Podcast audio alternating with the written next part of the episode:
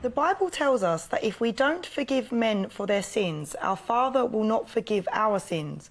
Surely there must be many people praying the sinner's prayer, but not having forgiven some people. Surely God can't forgive them so that they can become born again. And that's from Jane. Um, no, I think you have to to put all the scriptures together.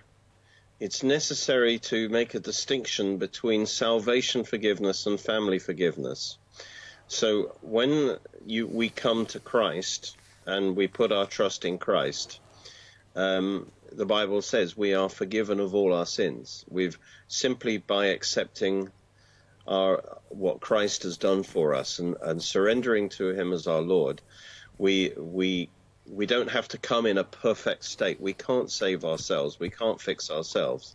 But if we will surrender ourselves to Christ and put our trust in Him and His blood, the Bible says we are forgiven, and then we are justified, we are made righteous, and then we are welcomed into the family of God. Now we are in His family.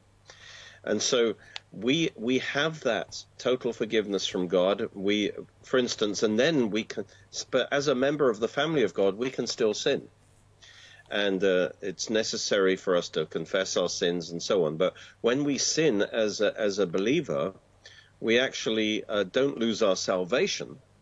Okay, we so we don't lose that salvation forgiveness, but it's still right and necessary for us to ask God for forgiveness for the restoration of our fellowship with God. Um, and so I would call that family forgiveness. And so when Jesus, for instance, talked about when, you know, if you're praying, you should first of all forgive your brother, uh, it's, it, it, it's in the context of family life because it says our Father, our Father in heaven. So it's, it's talking about people who are already in the family of God they're saved already, but now it's necessary for them to walk in forgiveness and forgive others. And if they don't forgive others, then they are blocking God's grace in their life, and God can't work in their life like He would like like He would like to. And and so it's like a child with a father. You know, let's say he is sinning against his father, or he's not relating properly to his father. He's still the child. He hasn't lost his sonship but nevertheless, his uh, his his wrong behavior, his wrong attitudes, is spoiling his fellowship with the Father until he confesses it and puts it right, or indeed forgives his sister and gets right with his sister. If he doesn't do that, then that blocks his fellowship with, with the Father. So there are two realms: salvation forgiveness and fellowship forgiveness.